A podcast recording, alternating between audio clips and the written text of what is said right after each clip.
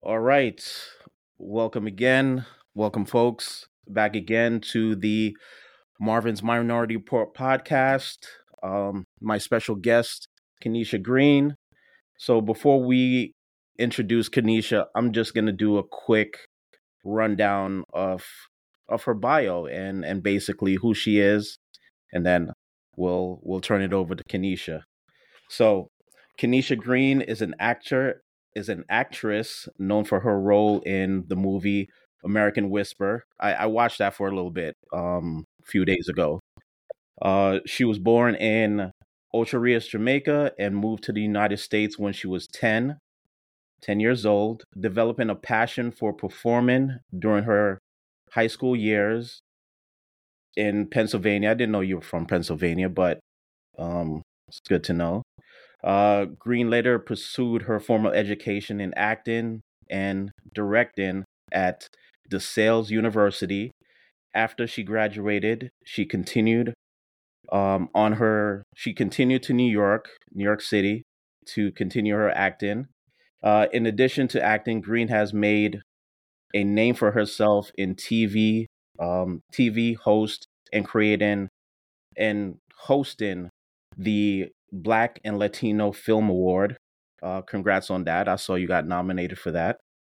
And and basically let's say and we have a common common interest because we come from the same I want to say the same company. So that's where I know you from. And we're, we're not going to get into that company here, but that's where that's where I know you from. So uh, folks, I want to introduce Kenesha Green. Kenesha, welcome to the Marvin's Minority Report podcast. And here is the fact. Thank you for that introduction. I appreciate that. Not a problem. So, Kenesha Green. Yes. I, I I see you doing your thing. I, I've read your IMD page. Um, pretty good, pretty good. I, I like your your filmography. You're you're getting there. You're doing some good things. Thank you. I appreciate that. Definitely just trying to stay consistent, even when things, you know, get a little crazy out here. But yeah. Yeah. So before we we jump into the questions, let's talk about how things have been during the, you know, ups and down of the pandemic, mm. um, just life in cell in in general. So how how have things been during the pandemic? I mean, the question is, are we still even in the pandemic? I don't even know when we got out of it, but um, um, during the pandemic, um, you know, I don't know. I can't speak for everyone, but like for me, I feel like it was. I, I wasn't super duper affected by it because I I'm a homebody anyway. I like staying home and I started loving working from home these days. Um, so it was like a little reset for me as well. And to, I, I think that's kind of also where I've, you know, learned other interests and developed other interests, um, IT included. Um, and just whatever other talents that I can also cultivate while I was um, locked up. They won't let me out. But um, other than that, um, I, I I don't have any gr- I don't have any like issues with the pandemic like everyone else did. So yeah, I mean, I I was pretty much just chilling to be honest. Yeah. Um, didn't really affect me, um, but it affected other people, and then mm-hmm. just adjusting after. Mm-hmm. Kind of a lot of people didn't really know how to how to cope with it. Mm-hmm. Um, but it's it's we have to get used to it now. Mm-hmm. Um, I think it's what spiking up again. I see everybody with their mask on. I heard. But, I heard. But like I said, I'm minding my business, drinking my water, and just staying out of people's way. But definitely, I think also the pandemic, like, it also created like a lot of entrepreneurs as well. A lot of people exactly. tapped into social media. And I think because I'm not huge on social media, I'm still learning how to use it you know, a lot of people did utilize that so well. And I think it made a lot of millionaires during the pandemic as well. So that I can be like, kudos to those people. I'm still trying to find my niche, like what my little corner is or my little spaces that I can like monetize on. Like Yeah. there's like so many cat videos already. I like I have like three cats. I'm trying to figure out how to use them and make money off of them. But until then, until then, I'm just I'm just, you know, going with the flow of things. I mean, I I don't really. It's just when it comes to social media, I I kind of look at it from the from a tech perspective. Mm-hmm. I don't I don't try to utilize it. Well, yes, I try to utilize it to I want to say grow the brand, what Yeah. everybody is talking about, you know, that that B word, the brand. Mm-hmm. Um but as far as that quick monet- monetization, I don't really look at that. I kind of look at the the long-term goal. Mm-hmm. Um that long-term goal is what's what's going to make a lot of I want to say social media billionaires. So yeah. I agree A lot with of the million, yeah, a lot of the millionaires now they're actually, I want to say some of them are broke, um, because they made all that money during the pandemic, but now they're they're back to struggling. So again, it's it's just you gotta you gotta take every opportunity and look at it from a from different points of view. Mm-hmm. You know, Mm-hmm. I so agree with that. Damn, that sucks. People don't know how to handle their money. That's crazy. it's not even that they don't know how to handle their money. They they just weren't equipped t- for that fast money because that that money came in fast and it went fast. I mean, everybody is putting down payments on Bentleys and and you know G wagons. They got they got it, but again, you have to think about affording it yeah. because those And are luxury cars, Mm-hmm. and the insurance on that, depending on your state, is going to be high. Yep. So, but um, so let's let's get into the first question. Um, can you tell us about your journey as an actress and how you developed an interest in the technology field? Um, so my journey as an actress started back when I was in high school. I just was doing plays and um, I just enjoyed it. And I didn't know what I wanted to do in school. And I decided to just try acting, directing. You know, I tried theater and I went to DeSales and I completed my four year um, bachelor's there in acting, directing. And I got a lot of experience there. I learned a lot. I learned a lot about rejection from that school as well, and definitely prepared me for New York as well, because this this entire industry is rejection, you know. So, and then it's one yes out of maybe a hundred auditions, maybe. So that's Yeah, kind of where that started. Um, and I was, I always say like, I credit my mom to an extent because she loved soap operas. And I started watching soap operas at a very young age, and I just thought it was so corny, but it was like you couldn't stop watching it. So, and I said, I want to do that. I like what they're doing. I like the facial expressions. I want to try that. And so that's how that kind of that kind of ignited the spark in the beginning. And so yeah, with technology, so I technology was never in my foresight. I never even like what is technology, right? I didn't like care to even like the most tech I've ever done when I was younger is helping my mom hook up the um like the ethernet cords or like the cable cord into the back of the TV. Like I knew how to do that. She always come to me to fix the TV up. My brothers didn't know how to do that. That's crazy, but I'm not going to I'm not going to really? speak on their names. Um, so that was the closest ever. And my neighbor used to always, my neighbor used to always ask me to help him with this computer way back when, back in like 2008, 2009. So I was like, but it didn't click to me like that was something I could have explored more. So fast forward, you know, obviously you know how we met Marvin at that Yep, job that we won't mention. And exactly. during the pandemic, a lot of the acting roles, there's a lot of acting, everything kind of halted a little bit and a lot changed. So a lot of us were not auditioning, a lot of us weren't being creative as well. So, but that's not what kind of got me into tech. Before that, I was putting myself out there a lot. And, you know, I want to be a working actor. Whatever your passion is, you want to be a working whatever, making your money in that field and being comfortable. No one's saying we got to be a millionaire, but if that's your goal, you know, good for you. But for me, I just wanted to be a working actress or an actor where that's the majority of my money is coming from and I and I'm I feel maintained and I feel um, stable. But when that wasn't the case and I had to reevaluate a lot of things and I'm like, hmm, I was working from home, so I had that money coming in, but it wasn't like a great a, a lot. But I was like, I don't want to really be broke all the time. You know what I mean? Like I had money to pay my bills, but I wanted more. I want to travel. I want to do this. I want to do that. So I was like, okay, exactly. I don't know if the acting is going to provide that type of um, opportunity for me to do that.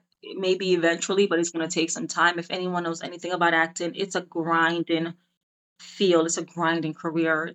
96% of actors are unemployed, while the other 4% are your regular working actor, and the 1% are like the Will Smith, Viola Davis, Mel Streep, et cetera, et cetera. It's actually like 0.01%. It's really small.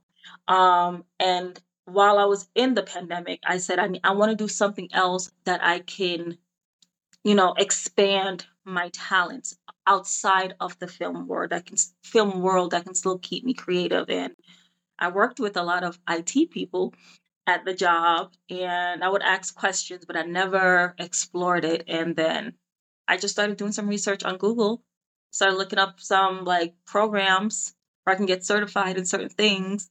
And I was like, do I really like this? Do I really want to go through this? And today I'm still interested in doing that. And I've been still online looking through cybersecurity, seeing what that is all about, and just going from there. I still have a lot to learn though, but yes, I'm still very much into technology. So that's where I am currently.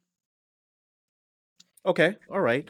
I mean, I, I what I tell anybody that um asks about the IT field is one, um we need more representation, not just from the back end mm-hmm. where you're the tech support. We need that representation on the front end. Two, tech field is extremely lucrative. No one understands no one really understands how lucrative it is. Like when I was pretty much at home, I had other side hustles where I would be on a specific website, somebody will pay me to do something, and I will basically charge whatever fee I wanted. Mm-hmm. And they would pay that at with no hesitation um, tech related. So when when I say extremely lucrative, depending on how good you become, um, you're looking at six figures easy, and that's if you're really that good. It's just you just got to know how to market yourself, um, and just there's nothing wrong with being a working actor or actress. It's just we know the big stars that are out there they're working actors and actors too. I mean, they get a bigger bigger brand deal or or something like that, but they're still working. If they're mm. not shooting a movie, you know, they're promoting something. I, I saw a post from Robert Downey Jr. Um, I guess he partnered with some cybersecurity company, mm-hmm. and he's like their new face of cybersecurity mm-hmm. because uh, some something happened where somebody got a hold of maybe his accounts or email, but uh. that's another story. Okay. But yeah, working actors and actresses are constant in in Hollywood. Mm-hmm. Um and then just going back to soap operas and and your love for it. Um, I think all Jamaican moms love watching soap operas for some reason. Um, I don't know what it is. Exactly. Exactly. So is is that that daytime drama that they love. So, but again, it's it's what's what's common in the household. So you just get used to it. Yeah. Okay. So, in uh, in what way has technology shaped the future? Shaping in what way is technology shaping the future of the entertainment industry from your point of view? Uh, from my point of view, because I'm sure everyone has, you know, heard about the whole strike, um, the writer's strike, and then the actors, you know, came on board. Um, I want to say it's like a double edged sword in a way because we want the best type of technology to create the best types of films as well. But when you start to trickle down into the whole, okay, well, we can make this film look beautiful. We can make this film like if you want to do Titanic Titanic over, we can make it feel like you're actually underwater experiencing like right, we want that very immersive type of like um high tech movie. But if now you're gonna trickle it down where you're like, okay, we don't need the writers, we don't need the actors, then it's like, okay, now we have a problem with that. So it's like a necessary evil but a lot of the actors and a lot of the filmmakers, um, the writers are getting um, significantly affected. Like I follow a few actors and actresses on my on, on Instagram, and they they were exposing their checks that they've received, their residuals, and a lot of them were like four cents, a dollar twenty-five, seven dollars. I'm like, y'all gonna play in our faces like that? Like, come on, man, just keep this and just like you know. So, like I said, it's it's it's a necessary evil, unfortunately. Um, Yeah. I'm not on board with AI. If AI is used for other things, such as not replacing actors, cool, because you you need human emotions. I don't care what I don't care how technically advanced we'll become as a human race. You cannot replace human emotion. And if you ever if you ever do that, hell, kudos to the person who's gonna make that happen. But for now, Yeah. it, we have a lot of um, work to do when when it comes to that. All right. So so here's what I say to to any black person who um doesn't understand AI. When it comes to the culture, when it comes to minorities in general, especially us, we've always missed that technology boat. And I've seen it time and time again. AI and crypto is going to be that boat that takes us into that next level. Now, if we miss it, um, I'm sorry to say we're we're not going to get that opportunity as a people to kind of jump, you know, 10x or 20x, whatever we're trying to do, whether it be um, you know making money some way somehow. Those two industries, it's what's going to take us into that next level. If some of us kind of just, you know, stay focused and look at that as op- opportunities to, you know, get that bag, you know, like these these kids are saying.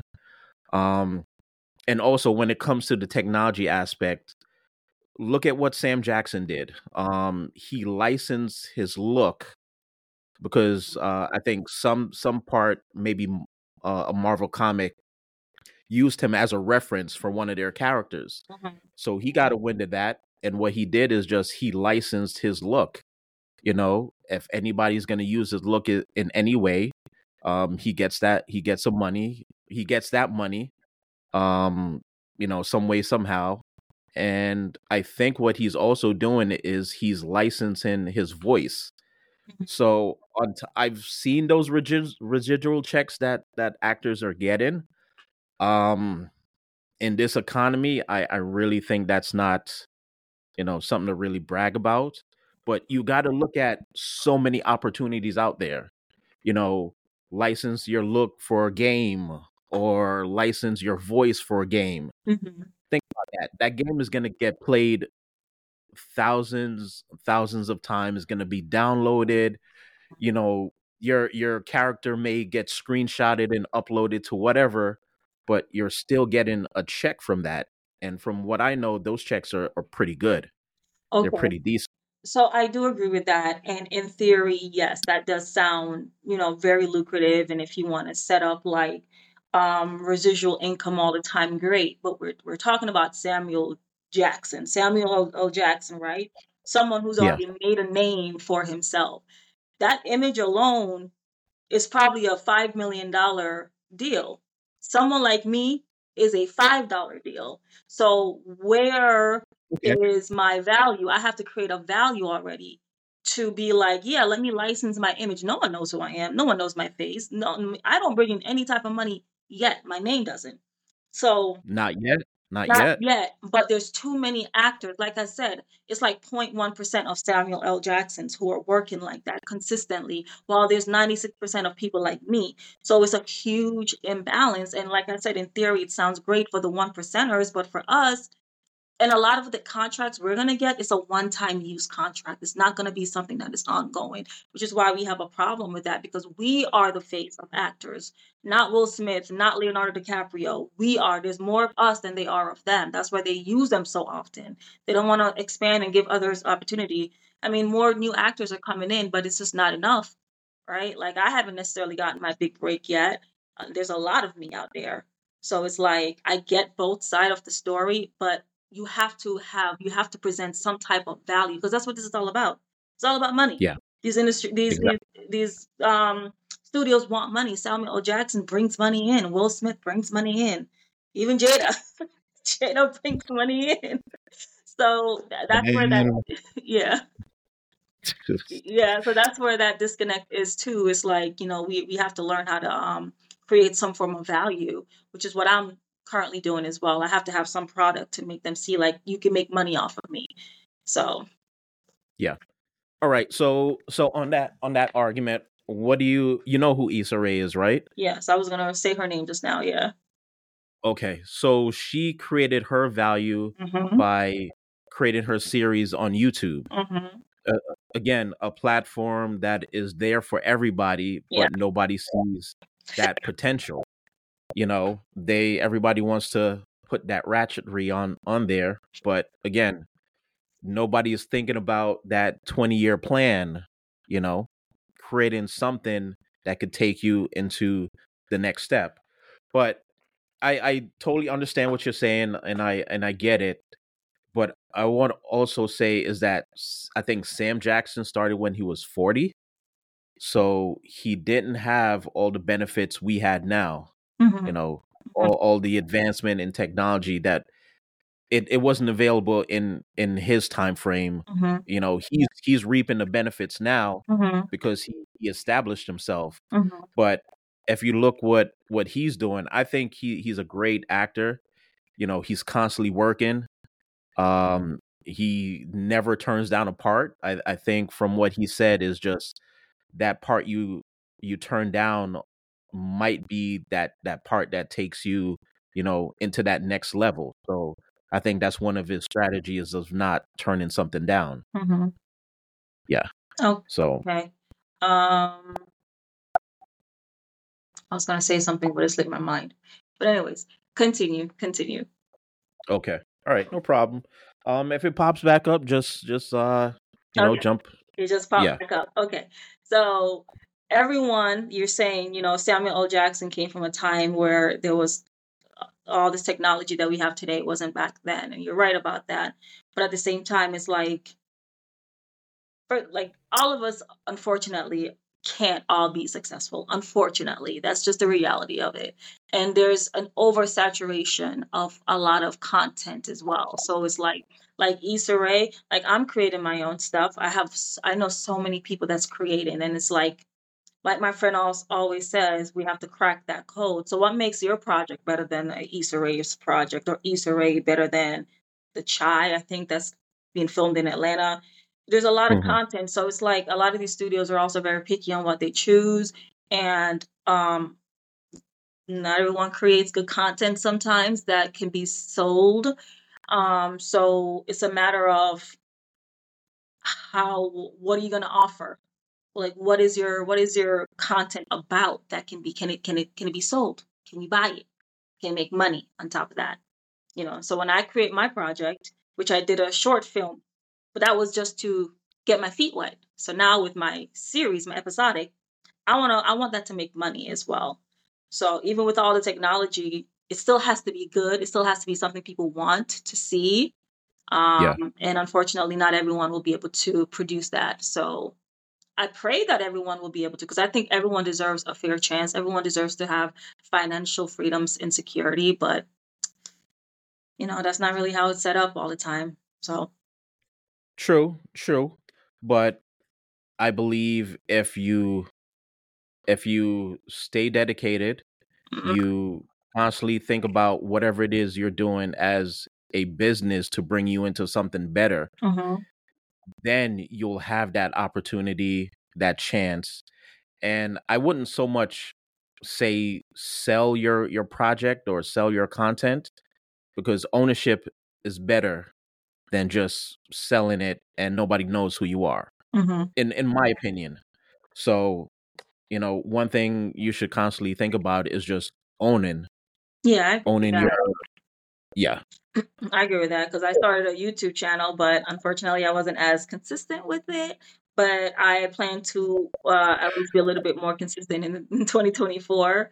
Um, and I just got to find my my area of expertise that I don't want to talk about or showcase or anything like that, and just run with that. You know, I think YouTube is a great vehicle where people can be successful if they really want to. You know, if they want financial freedom, it doesn't have to be like a narrative or storytelling or whatever. It doesn't have to be you know, as um like professional or fancy or whatever. You can make money doing literally anything because that's what this is about, right? Like everybody want to make money. No, people want to tiptoe around the word money. No, we're making money. This is about making money and being free Yeah, and having a peace of mind. So that's just what I wanted to throw out. exactly. Um so I I I did look at your YouTube page. Um yeah, you did? I was just only going to uh mention it, not for you to see it. Okay, go on. um no, uh, what what I say to anybody is just understand the algorithm. Yeah. Um understand what makes a video trendy. Mm-hmm. Um once you understand those two things, Yep. um your video is going to constantly get exposure. People are eventually going to start knowing who you are. Yep. But what most people don't understand is that you can't just upload something and expect it to uh hit overnight. That's that's like 1 in 99 chances. Um in a smart way to look at it is understanding the algorithm Mm-hmm. and understanding the platform and what it's all about. So that's you know, I. I I do yeah, I do feel your channel will have potential, but but you got to understand um and and if you got any questions, I'm I'm here, man. I'm not I'm not somebody who's going to be hiding the secret. Just Right. just ask, you know, and I'll tell you Right. I'll tell you some things I do cuz I have I'm I'm focusing on my main personal channel right now, but Mhm. I have a lot of followers on the business channel. Um, is it followers that are converting to businesses, uh, converting to leads? Uh, no, but when it comes to the business name, yes, it has it has helped um this year immensely. Mhm. So because I understand the platform and I understand the algorithm. Okay. So Yeah. yeah. Do you have a video on you talking about understanding the algorithms? I'm sure there's lots of YouTube videos out there on that though. there's lots of YouTube videos out there. Um, I'll eventually maybe post something on my personal channel, Mm-hmm. but um, right now it's it's just pretty much because I I have my own technique and how to do something. Mm-hmm. But um, yeah, just just ask if you want to say, hey, um, I'm uploading this. What tips can you give me? Sure. And I'll look at it and I'll put it put it through my my set of tools Mm-hmm. and I'll tell you what you need to do. And that's it. Cool. Got it. Because my first video on there, um, because I went out and asked for advice from other friends, and I was like, "Hey, what do you think about this video?" Because it was about me, and because I I used to suffer from sciatica, like sciatic pain, and I was Yeah. like, I want this to be my first YouTube video because I feel like it's gonna attract a lot of people. A lot of people have this problem, and it's a solution based video. They're gonna wanna, and I'm gonna make it fun so they can, you know, enjoy it while I'm giving a little bit of advice on how to alleviate that pain. And my friend was like, No, I don't think you should put that. Like, no one's gonna care about that. He wasn't being negative or anything like that, but he was trying to say do something a little bit more fun and da da da da. And I thought about it and I said, Nah, I'm gonna put this up because I just knew this would probably be, even though I only have two videos, I knew Yeah. this would be probably the most watched for now on my channel. And it still I think is now probably at twenty thousand views because Nice. I'm given advice, I'm given solution, I'm given help, right? People can find something out of that. So it goes back to what you're saying, knowing who you're trying to attract, what audience are you looking at, um, sorry, and just are you offering any type of like help or even if it's entertainment, comedy, just anything, right? So, Yeah. but because my second video, which was about health and other stuff, it didn't do so well, right? So Yeah. I was like, okay, I don't know what happened there. Like, there's something that I missed right there. So you really got to know. You just got to know. So, That's it. You just you just got to know. Um, and there, yeah. So right now, YouTube is is going through a little bit of uh, I want to say restructuring, or mhm, not even in, in that way. It's Um, house, basically. yeah, yeah. They're it's on the new management now. So what the person that's managing, well, uh, I guess he's a CEO or whatever, hmm but he's he's gearing towards like having more more exposure when it comes to um podcasting and just kind of telling your story hmm type of thing. hmm So I think that's where the new direction for 2024 is going to go. hmm Um because we know and I and I call this like years ago. I told somebody podcasting is going to be the new radio hmm and look at how many podcasts are out now. So, Again, so many, but not all of them are are making the the traction that they're supposed to make. I mean, when I look at podcasting, I look at, you know, the top tiers. You got your Joe Rogan and who I like a lot is Joe Budden. okay. Um those are like my top two aspirations. Just taking the ideas from what they do, hmm but again, those are the the the pillars of, of podcasting hmm to me. hmm So I agree yeah, with that. Yeah, those are like the forefathers of podcasting. And like I said the same thing too. That's also another saturated market as well. But if you know your niche, if you know what you want to talk about, that will also sell. That's why I was like, there's a lot of relationship based podcasts. Like that's the new controversy.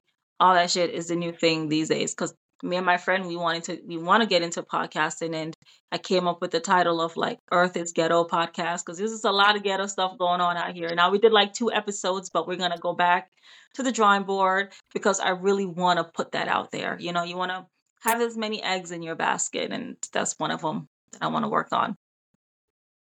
true. But you also got to remember what image are you trying to portray? Mm, You mhm. know, you're you're an actress, so That's true. you want do you want that that gossiping or that that hood ratchetry to It won't be be that. It won't be hood ratchetry. It's gonna be something of value, I feel, and intelligence. You know, with a little bit of spunk and flair. So there's a lot of actors that are doing podcasting now. You know, it doesn't have to be like love and hip hop type of feel. It's none of that. It's just us talking about some shit that's Okay. going on. You know? Okay. All and a lot of these people who come up from podcasts, they're getting cast and stuff because if you notice too, a lot of the movies that that that, that they're producing is kind of going down in value as well. You know, they're not talking about anything these days. It's just these little basic little storytelling that, you know, to just produce it and keep it moving to the next one. So they're gonna still use you. They're gonna use you regardless. Unless you're trying to get up there with Leonardo Leonardo and them, then I understand. But for now we can just work our way up. work our way up. That that's it. I mean, just just work your way up. So it's hmm it's nothing wrong with that. Yes. All right. So um, let's get into as a tech enthusiast. What are some of the most exciting advancements uh, you've witnessed in the most recent years that have the potential to transform the entertainment landscape? I know we we're probably gonna touch back into into that you know AI a little hmm bit. That's what I Um, was gonna say. That's mainly the the main one right now because that's the most controversial one as well. Um, I haven't seen. There was a um because I was talking to this producer and he told me there's this AI robot. I forgot the name of it. It's pretty popular. It was out there recently. Um, is it Nancy or that one Um, robot that was interviewing and she was talking and the back of her head is missing, but she has a face. oh, okay. What is her Um, I yeah, I've seen it. Um, I think it the name is Nancy or something like that. Well, I well, think. if you know who I'm talking about, then that's who I'm talking about. Yeah. The producer hit me up and he was like, they're about to create a movie with some named actors and that damn robot. So I'm just like, oh, okay, cool. I mean, we did the Terminator. Is that something like that? We did iRobot, but you know, this one's Yeah. different. So they're gonna have like emotional lines. Like, what's happening here? So, um, there's a lot of change in the acting world like in terms of technology. You know, I haven't seen anything super duper out of this world yet, but that's a start. And I don't know if it's a good thing yet. I'm still trying to figure it out, but yeah. Okay. I mean, like I always say, it's just um when it comes to us, we're always missing that that that boat. Um it's been like that throughout history, you know, since we since we were free or or however you call it, but hmm it's been like that throughout the history. We've always missed that boat just whether it's lack of resources or just not knowing who to talk to. hmm Um AI is here. I know um we've I've seen a lot of stuff coming from Microsoft on AI. hmm Um and I'm just looking at at it at it just to tap into it to kind of take me and my company into the next level. Okay. Um because if you're first is a good thing, if you're last, you're it's a bad thing. So if you're in between, okay, but I'd rather be first than last, hmm you know. So, So how do you plan? but I guess I'm to ask you a quick question. How do you plan to like utilize this AI or incorporate it into okay. your business? Like, what are you planning, Marvin? Are you trying to take over the world right now? Hey, why why shouldn't a, a black man take over the world? I mean, come on. So so how how do I so all right, for instance, um doing some research research on you. I have an AI tool that all I have to do is just type it, ask some questions. Um yes, it, it's on top of Chat GPT, I was going to but say, is that where you're at? yeah, no, I mean, I have my own my own little uh interface if I want to go deep in depth and try to find as much as uh on somebody as possible. hmm I mean, I incorporate it into into everything.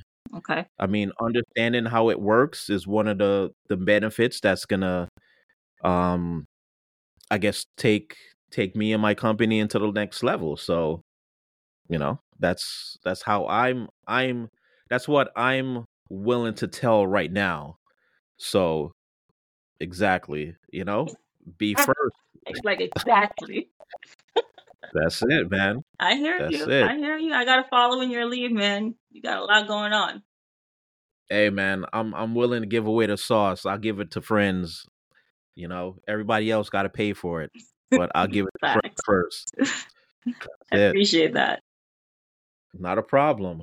Um, so let let's talk about um the struggles of of being a black actress in New York City. Mm. Um, tell me about some of the ups and downs because I know it's rejection after rejection. Again, even even in the small business field, it's just rejection after rejection. hmm So, give me some insights on how you stay focused and how you deal with it. Um, I don't know. Like my, like I said, my school really taught me how to have thick skin, and on top of that, like I came here when I was 10 years old from Jamaica. So when it comes to like racism, colorism, even featureism, I didn't know what any of those things were at the time. I was still very fresh into this whole American culture and how, you know, white people treat black people, whatever, you know. And I didn't realize too, even in college, there was a lot of like microaggression and like subtle racism I did not pick up on because I was very ignorant to what the hell y'all talking about. You know, and as I've hmm learned and grown and gotten older and I, you know, did a lot of research on my own because I felt like I didn't get enough insight or education from my school, um, especially being like a theater uh, person, theater, um, studying theater or whatever. And on top of that, I didn't get enough exposure to the stage as well because they kept producing a lot of damn plays that had no black people in it. So I've only had like two plays because there were some servants in the damn play. So that's that's my part. Now it's my time to shine. You know, and even then I was replaced by someone who was lighter, who was um I think she was like a Hispanic person. They still gave it to her and I'm like we were all so confused, but whatever. That's neither here or there. So my school set me up really well. That's I will always give them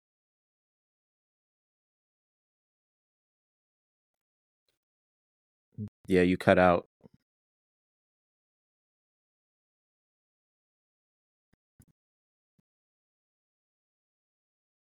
Hold on, still can't hear you.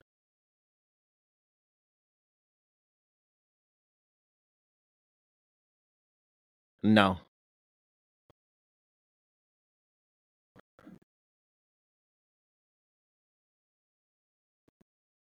Nope. Okay, I can hear you now too. Okay, all right. I knew that was gonna happen, man. I need to get a new It's all right. Oh, okay, cool. So my school definitely set me up for the real world, real world because they made me have really thick skin. So coming into New York now, you know, every, it's, it's a melting pot of different cultures. So you're not really gonna always experience that type of thing. But in the in, in the grand scheme of things, you do. You still do because when I was um, submitting for uh, representation for agencies, managers, and things like that, they would always tell me that they already have my look. And I would, I would get so confused. I'm like, you have someone that looks like me? I have a sister out there? Boy, let me Uh-huh. know this information. Let me go talk to my mama. Come to find out, is just another black girl.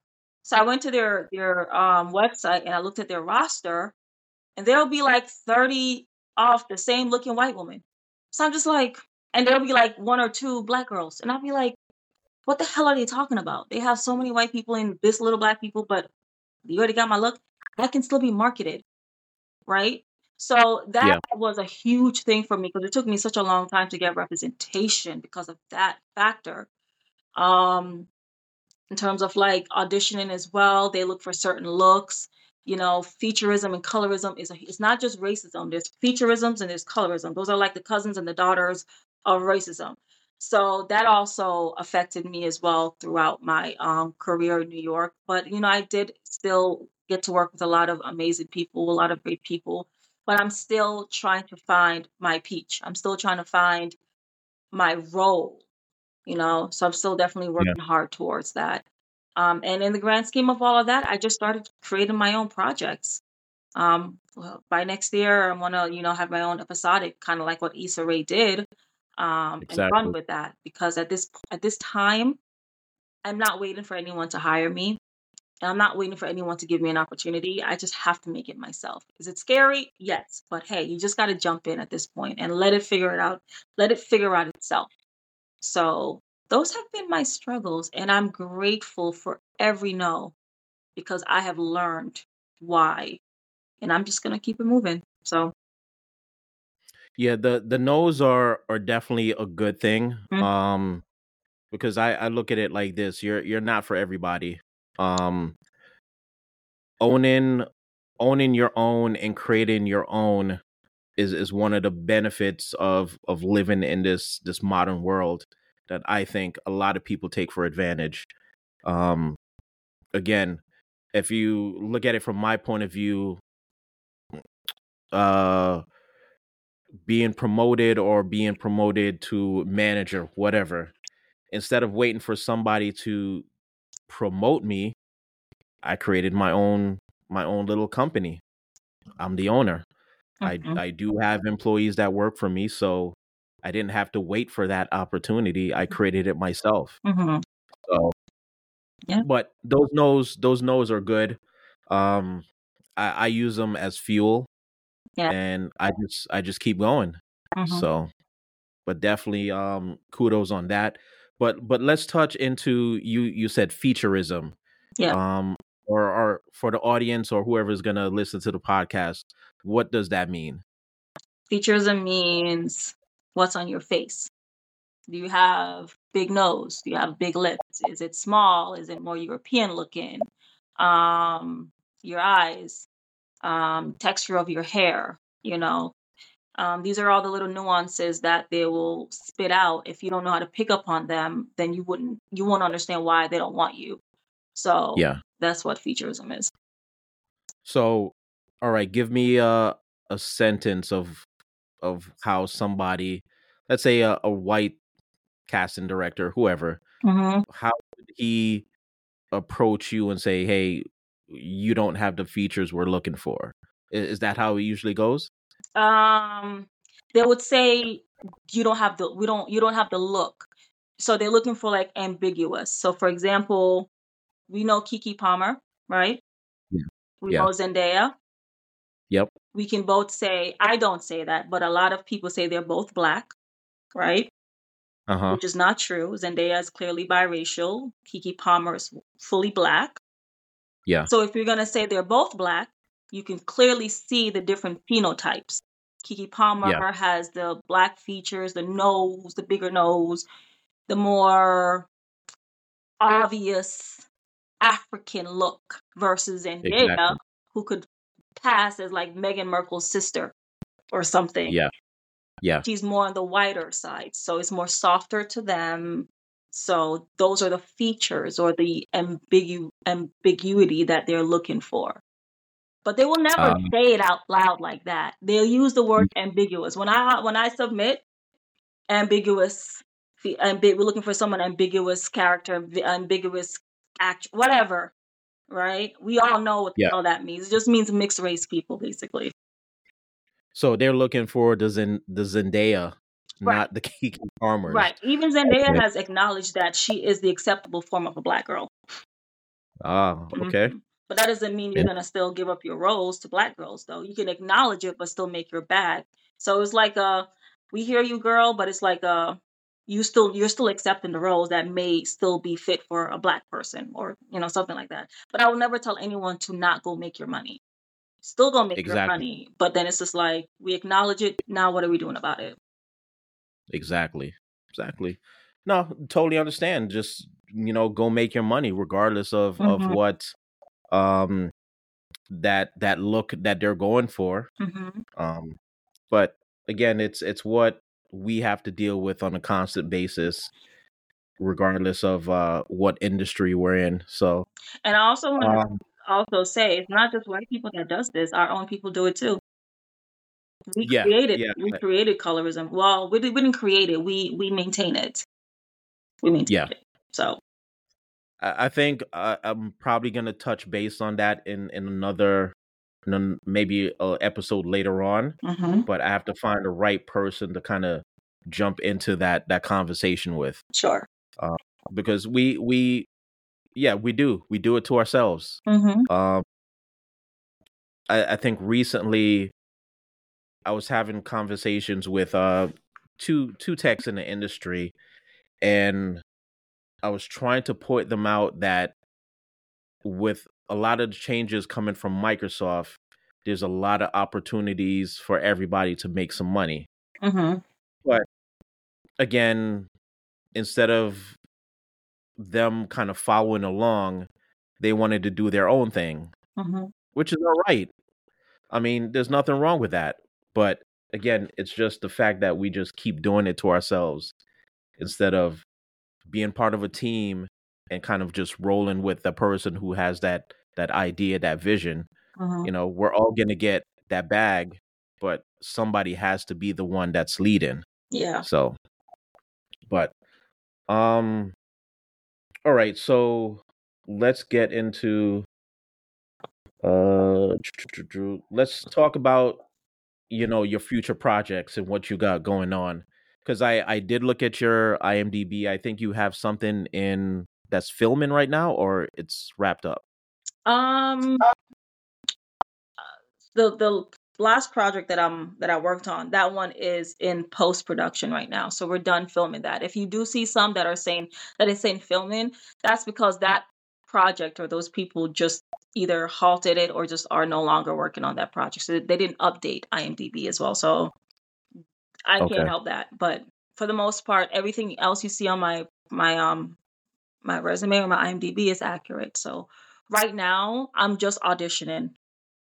Um, I'm not gonna lie, I've been focused mainly on working. I haven't been so um invested in submitting for acting stuff. This year, in the earlier uh, the earlier part of this year, I was, I was, I was so close to booking a part. There was like 1,800 actresses. I made it to the top five.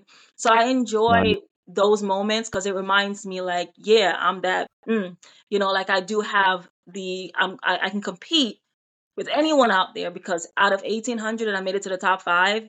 And, you know, it's always going to be like, it's going to come down to certain things that they're looking for feature wise, you know, and also, it's also in terms of like how many followers you have as well. Because my social Yeah. media, I'm not to lie, my social media is a little trash. Like, I need to update. I don't feel like buying followers. I'm sorry. I don't want to do that. But no shade, no shade. But we'll see. You know, I'm gonna revamp. Let's see what 2024 has in store. I'm gonna revamp and really rebrand Yeah. myself as well. But I've just been working hard this year so to save money because I want to invest in my project, which is my Nice.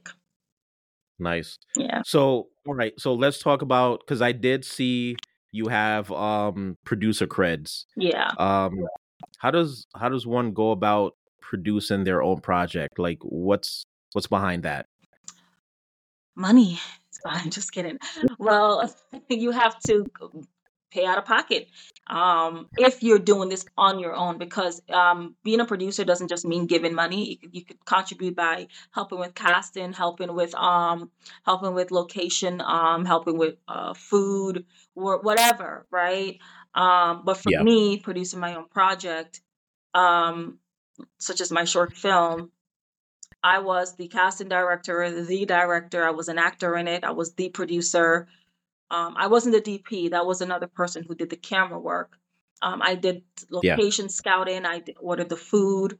I handled everything on set, and then I hired a few other friends of mine who then took over what I've already started. So that was the main thing for producing for me.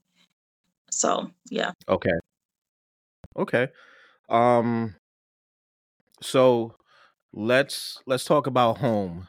Um, because is that you and I, yeah, yeah, because we we're both we're both Jamaicans, so Oh yeah, a lot of people don't. I forgot.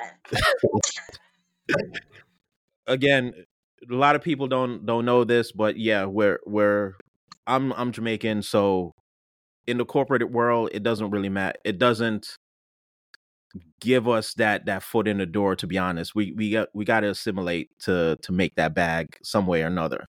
So, have you have you been back home lately? Yeah, I was back home in May. And and what's your opinion about back home? Like, what's uh because I could say it from my my point of view. A lot of things have changed. Mm-hmm. Um, not so much in a good way, Mm. but just a lot of a lot of straight cutthroatness is happening down there hmm for for no reason. So, what what's your thoughts thoughts on that? Um, I have a love hate relationship with Jamaica. Like when I was younger, I used to big up Jamaica. I still do big it up. You know, like we are so loud as Jamaicans. Like we wear everything Jamaican to let the world know we're Jamaicans. But I hate the direction in which they're going because it's it's affecting the people, and I hate that. I hate how you know their inflation is completely different. It's unreasonable for no damn reason. Um, hmm everything is like 200 times more than what it is up here and it's like i get so frustrated when i go down there because i'm like i'm not going to buy this i know what this is worth you know but the only thing i can say is kind of like um what do you call it gentrification in a way people look at it as Yeah. being bad but we got to start liking nice things though. You know we don't want everything to look all broke down and all that so we want nice, appealing looking communities, and people can get jobs, people can work. So the fact that a lot of them are, are infiltrated in Jamaica, specifically Asian, specifically Chinese, like every is becoming very Chinese heavy, which is why I started learning Chinese because I want to know what they what they're saying. And in about 10 years, China is about to take over the world. They're competing right now. They're like head to head with white males. And pretty soon Yeah, they're gonna yeah, be right here. So when people say, "Oh, well, um, Chinese are subjugated too," or Chinese, like no, like the white people got to cooperate. Everything is made in China. If you you can't mess up that bag with China. So let's keep it a buck. But yeah, in Jamaica, though, like they're investing in roads, and then you have to pay so much tolls, and you have to pay back in that way. And people are saying, well, a lot of people are getting jobs, but I'm just like, when they say that, and they're bringing in other Chinese workers to build it, and I'm like, it makes me think, okay, y'all don't, y'all think y'all people are stupid. Y'all think y'all people are incompetent and can't build nothing. So I'm like, we really have to look at the government and like, what are they doing? Why are they not invested in the children? Why are they not invested in people? Give them jobs give them good trades, help pay for certain trades so they can learn, get your people stronger. But that's not what's going on right now. They don't care about um, their people. Um, but like I said, the only thing is if they're going to bring business, give jobs to people then. That's the only thing, but I don't know how good that is because, like, what type of job is it? Uh, is it livable wage job? You know, there's so many questions behind all that. yeah. I mean, yeah. So, so the road is the the highway is there, Mm-hmm. and you got to look at it like this. All right. So they paved a highway. It's it's basically you could drive from one side of Jamaica to the other now. Mm-hmm. I, I think so. Yep, that's correct. Look at it like this. Mhm. So the Chinese the Chinese has always have always been there in Jamaica. Um f- from as long as I can remember, you know, somebody has somebody somewhere has a like a half Chinese, half Jamaican grandmother. It's uh, Chinese has been there in Jamaica for for years. Yeah. But uh, if we are if we're talking about, you know, building the roads and stuff like that, that costs money Mm-hmm. and they got to make their money back. Mm-hmm. But I would have, if it came down to the negotiation, I would have said, okay, if you want to build the roads, um, give a successful, you know, Jamaican business, and I and I say successful, um, give them that opportunity to subcontract, Mm-hmm. you know, and whoever whoever that business want to subcontract out to, whatever those little little aspects of construction, yeah, they could give it to that, you know, self self worker or or whoever. But I think it's just maybe they didn't just have the right leverage, or could be they just didn't understand the contract. Um, but again, it's um, I just don't understand like why they're letting so many things go because right now the real estate market in Jamaica is booming, but who's benefiting from it? Is it just rich Jamaicans or the white folks that vacation there yeah. year round? Yeah. So, True. but again, it's just, you know, you got to look at things like that and why they're not tapping into, you know, the Jamaicans that are here and doing something. But again, that's just just me. I, I think it's just I don't know what it is. Maybe just they just don't have the right negotiation skills for the contracts or Or they don't have faith in their own people and they they have more exactly. faith in other people with lighter complexion. And I as, at some Yeah. point though I, I I I understand to an extent because they have shown to be like the most strongest in regards to business as well and they get shit done, both Asians and Yeah. both whites, you know, and sometimes, you know, unfortunately our own people sometimes will drop the ball. You know, they're not reliable. I hate to say it, Dr. Umar talks about this as well. So I'm not shading nobody. Umar has talked about it. He, that's why he claimed his school wasn't built yet. But um, yeah, those are some of the reasons Yeah. why as well. We have, as people, we have a lot of work to do. You know, we can't always look on the outside and just seek, look for blame or a reason. We kind of have to figure out what's going on inside before we start going outside. Yeah. And then there's a lot of this uh what I call, you know, land stealing that's going on um I don't I don't get it to be honest. I get it. Everybody wants to do the Airbnb, but how you going to how you going to steal you know your own family's land or somebody's cousin's land and then claim it as your own? I, I don't get that. I don't get how just for what? Just for Airbnb? Airbnb is Like booming. I'm not gonna lie. I just told my mom to, you know, let's build a house up because we have a family home in Jamaica that we rent out, just regular rent. But I told her you can make more yeah. money Airbnb in because when I went to Jamaica the last few times, we Airbnb and they made like over 100k in two weeks. And you're ma- and you're you're renting the house for like 40k a month. Like, let's do the math Yeah. So I Yeah. understand why that's happening. I know I, I did um when we and my family went, we did stay in the Airbnb. We were- we rented it from um um somebody who lived in Jamaica, Mm-hmm. um a native who who was there. Mm-hmm. Um and he basically broke it down like, yeah, um Airbnb is booming. I, I think that's one of the best things they they could have done. Yeah. But I've I've also heard of, you know, the whole land grab, people stealing each other's land. I haven't like, heard about that one yet.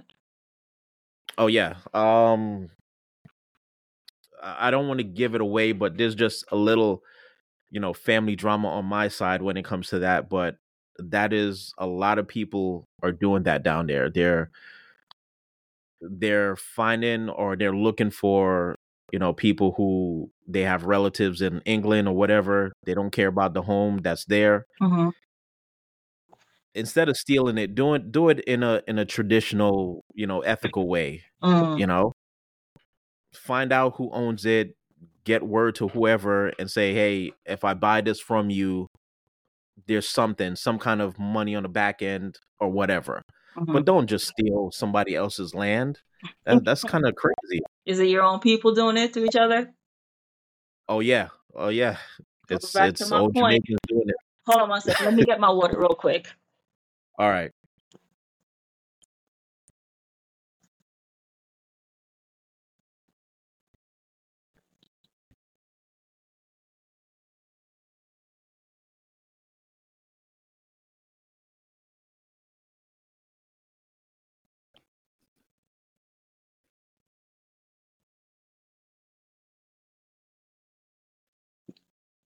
Alrighty.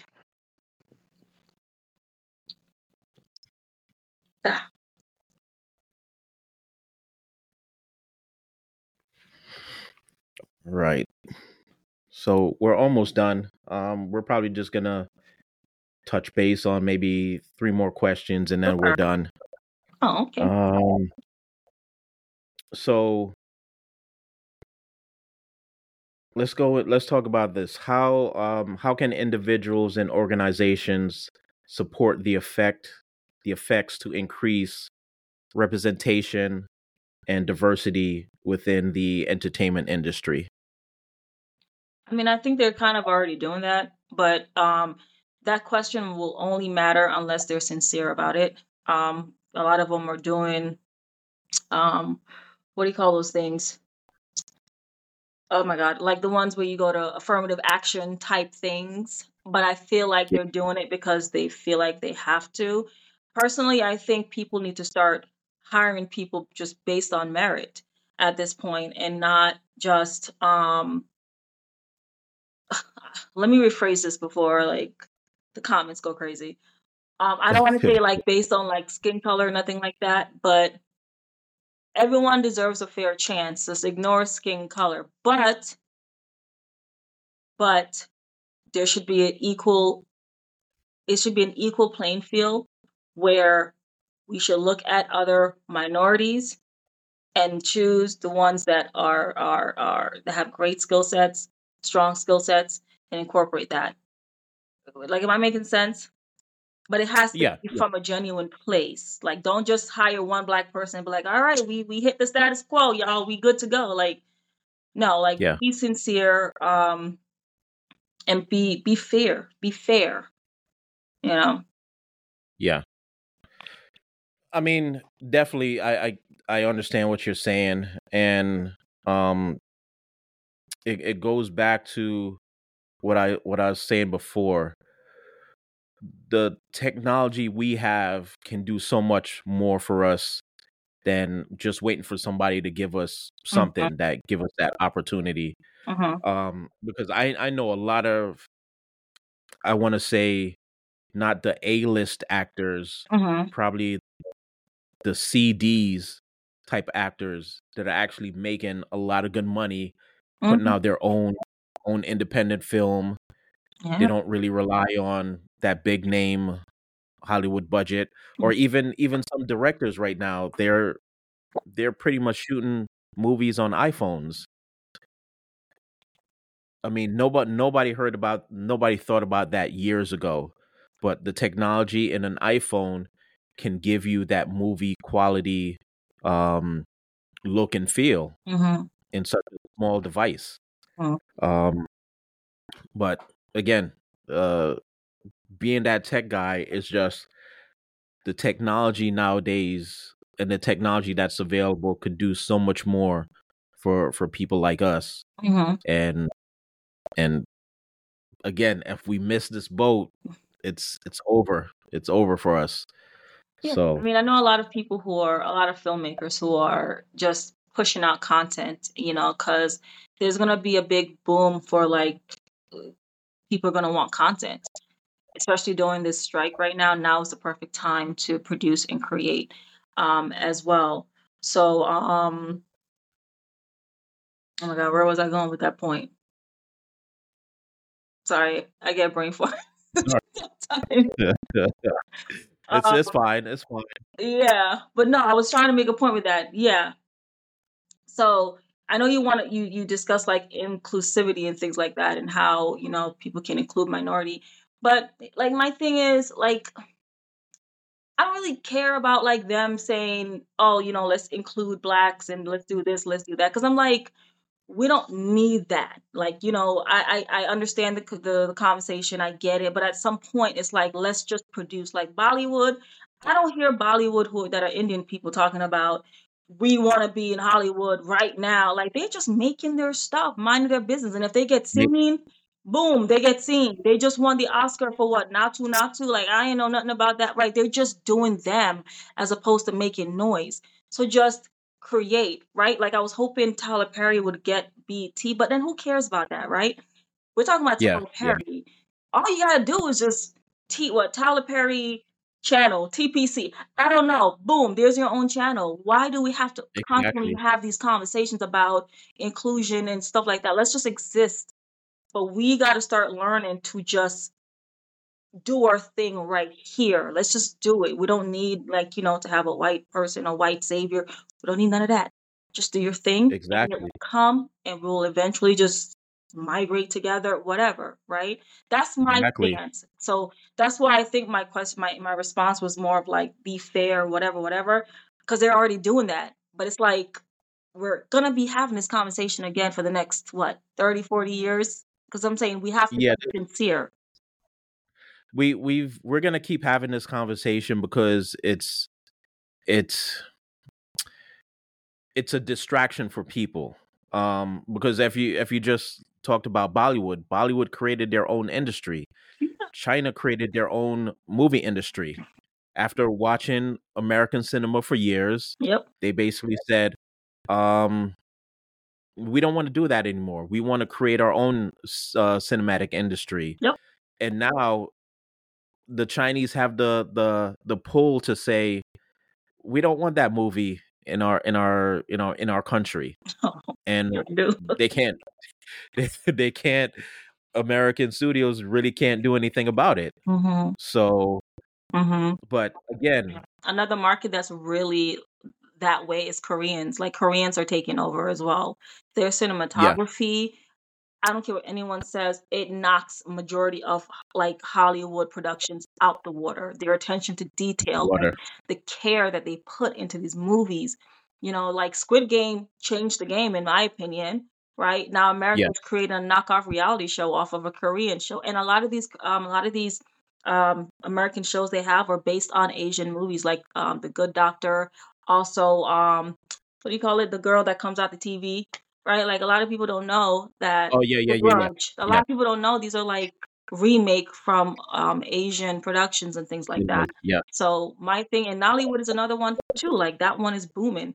But then again, it's a yeah, cultural difference as well. So Nollywood, they're doing them, they're making their own noise. So we also need to do the same thing. Like I think if we focus on that, I think there'll be a lot more opportunities. There'll be exactly. a lot more chance for me to be a working actor. You know, everybody want to get on the white film. I get it, but we all know what that means when you're trying to Yeah. fighting so hard for that. I mean, I I hear so many times like people knock Tyler Perry for what he does or you know how he portrays you know black men, but Tyler Perry has his own studio. hmm How many how many people could Right, actually say they have their own studio? right. But you also want to So make something that represents us well. I do yeah, not see, like, for example, Madea, like, kudos to Tyler, he made his bag, right? But it was off yeah, off the image of black women as well. Like, you haven't created a great image of us. Like when I think of white um sh- um productions, like I think of Mrs. Doubtfire. Mrs. Doubtfire wasn't loud, aggressive, belligerent, or ghetto, right? Or name another white movie where someone's dressing as a white as a as a woman. There's a few of them out there where white men yeah, are dressing as white women. They don't represent their women in a negative light. They're very careful because that stuff is important to them. So we kind of have to be careful too. We got to take note and be careful on how we represent because yeah, you might make millions and billions, but off of the expense of what, you know? exactly. And that's why you're hearing people say the way he's cre- he's portraying black men, the way he's por- portraying black women, like. yeah. I know, I know. But I, I think we we should look at you know what the other um cultures are doing that created their own cinema. Mhm. Like I love I love um I'm a big fan of of certain Korean films Yeah. because it's some of them are just not too it's not pretty pretty. Some of them are just like gangster movies, but they're really really well written gangster movies. Mhm. Um and even though it's in another language, you could definitely understand what's going on. Um but the Bollywood stuff, uh there's some that I like. Um but I think it's just a lot of the Korean stuff that it's what's been uh drawing me because the stories are well written and it's a lot of the stuff that's happening in their own country, culture like there's Korean gangsters. I mean, I didn't really know about it till I saw one of their movies that's that really kind of, you know, uh, took me by surprise. Yeah. And then that's when I got hooked on it. So, Thank Same um here, man. I'm a Korean fangirl. so so the movies are good. yeah. They're well written. Oh yeah. Um the Chinese, they're getting in, into a lot of the sci-fi stuff hmm and some of that's pretty good. hmm Um they're getting there with the stories, but again, it's just they created their own hmm and every other minorities, but we're still still sitting here saying, "Hey, I want more representation," Yeah. when they're not really going to give it to you. So, Right. Right. but Exactly. And that's my point. So. um, all right, so let's let's jump into the last question. Um, no, I'm we're gonna jump into the last question, and then I'm gonna give you um uh uh off the curve question. Okay. You know, kind of kind of just give you. I I kind of want to see when it comes to your your craft, where what you feel, um, how you feel you you portray yourself. Okay. So, um, all right. So, what are your hopes for the future of technology and the role in um promoting promoting um black people on on the cinema on the screens basically cinema screens So, what are my hopes in technology promoting Black people on yeah, screens? yeah. Um. like Well, go ahead. so in with uh with technology we know ai and stuff Mm-hmm. but what do you want to see more of on the screens do you want to see black scientists do you want to see you know, doctors cracking the genome. Mm-hmm. Like, how can technology help promote us better? Mm-hmm. Um, well, definitely exactly what you just said. Um, definitely a lot more scientists and a lot more doctors. Um, and I feel like a lot more films that talk about history, our better side of history. You know, Yeah. we've been inventors, you know, we've been hairstylists, we've been all of those things. Like, I'm so tired of slavery movies. Like, if I see another slavery movie, I'm gonna become a slave again. I just can't do it. So I don't want no struggle movie. So in the future. So that Will Smith hmm? slave movie didn't do it for you? which That Will Smith slave I movie? didn't I didn't even know it existed, okay? And I'm just like, that's the one with the with the guy with the whip on his back, I think, with all the scars. I yeah, remember he did yeah, and I'm just like and I'm like, why? Like, for what? We get it. yeah, you know? So please, like if we see more uplifting things, that will push more of our young children to want to do greater. You know, that's why I'm like, we have to be careful how we portray ourselves, that loud, belligerent type of like I don't watch no love and hip hop, no no shade to none of these women and men that want to make their money in their bags, but we are greater than that because if you like ever seen any of those videos where they go to China or any of these places and they ask you a question, what do you what do you know about black people? The first thing they're gonna say is, Oh, they know how to shake their ass, they are gangsters, they make lots of music. But I'm like, like you're IT guy, Marvin, like you're fucking brilliant when it comes to like, you know, technology. You know, we have who is it? Robert Smith. I mean, I've heard a few things about him, but he's like the first black billionaire in tech, you know. yeah, So it's like if we we need to put more of that in the forefront, and I don't know if technology would even like has anything to do with it. It's about the choices that we make on what to produce as well, and then technology comes after that. So we have to make the yeah. conscious decision to create more powerful, more powerful players, more powerful characters, and be intentional about it. You know. So that's my No, I, I I definitely definitely understand and I agree that um slavery movies are kind of overrepresented over overrepresented hmm but as a fan as as being a uh kind of a history buff hmm there's aspects of our history that we don't even know Okay. um and i i don't want to say i don't want to see another slave movie. I want to see a slave movie that depicts our history well um give us still insights that we does it still show us didn't in chains though? huh Does it still shows us in chains though? Uh, no, we don't. We don't. You don't have to see anybody in chains. Okay. I mean, you could you could touch touch base on it, but we don't have to kind of see anybody in chains Okay. because our, our history is vast. Even before you know touching down to into America, Mm-hmm. there's aspects of our history that we don't even know. Mm-hmm. So I just want to see more view more movies.